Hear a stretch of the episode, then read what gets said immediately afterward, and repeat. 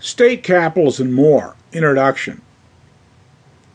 In this audiobook, we're going to cover five subjects.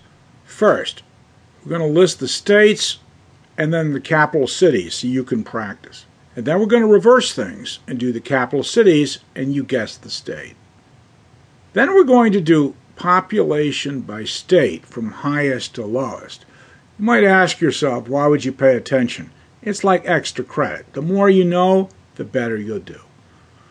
And fourth, land area by state, largest to smallest. This again is another calibration point to help you in understanding Americana.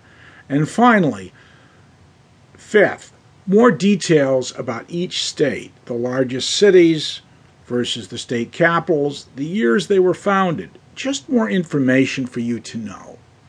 And in this, we list what the three capitals of the United States are and have been, and the five territories of the United States. This is kind of like extra credit. If you listen to it, you'll do better. You don't have to.